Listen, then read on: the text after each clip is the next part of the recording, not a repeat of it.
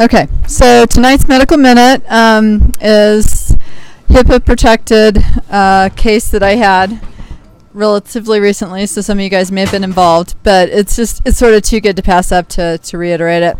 So, a teenage angst with uh, ingestion from home medications comes in very delirious. Uh, GCS is seven.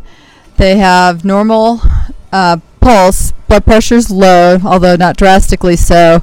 Uh, hyperventilating a little bit, and basically uh, not with the program at all.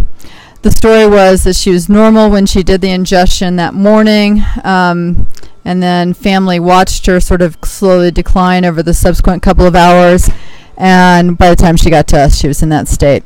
So, anyone want to take a stab at what the what the ingestion was that wasn't here? I don't know. I can't remember who was here for that.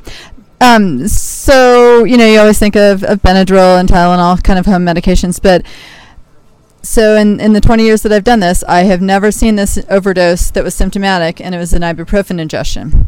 So apparently, she chowed down a whole bottle of ibuprofen, and um, basically came in. She had profound metabolic acidosis. She was in refractory hypotension, um, and obviously had airway compromise and was not pr- protecting her airway. So she was intubated. Um, responded pretty well to fluids. Her pressure was at least in the 90s and went to the unit. Was extubated a couple days later. Never developed severe kidney injury. Um, but the interesting things about this case were, uh, again, I've just never seen anyone be symptomatic from an ibuprofen overdose. So you have to ingest a lot.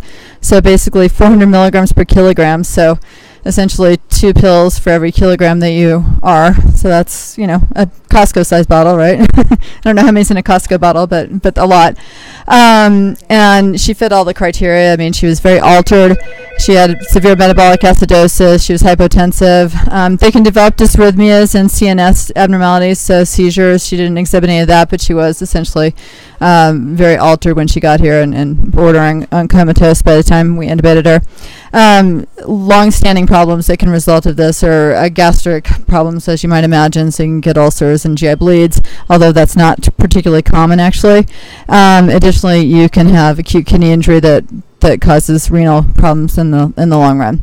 But otherwise, rare fatalities. Uh, you can you can't really get rid of it. There's no antidote, obviously. Um, you can do ECMO if they have refractory hypotension, and you can do hemodialysis if they have refractory metabolic acidosis, but otherwise it's just supportive care.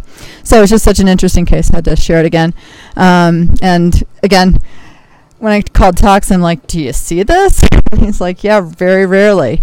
Um, but I don't know if anybody else has experienced having having that overdose that was symptomatic like that. But it was pretty interesting. Thank you.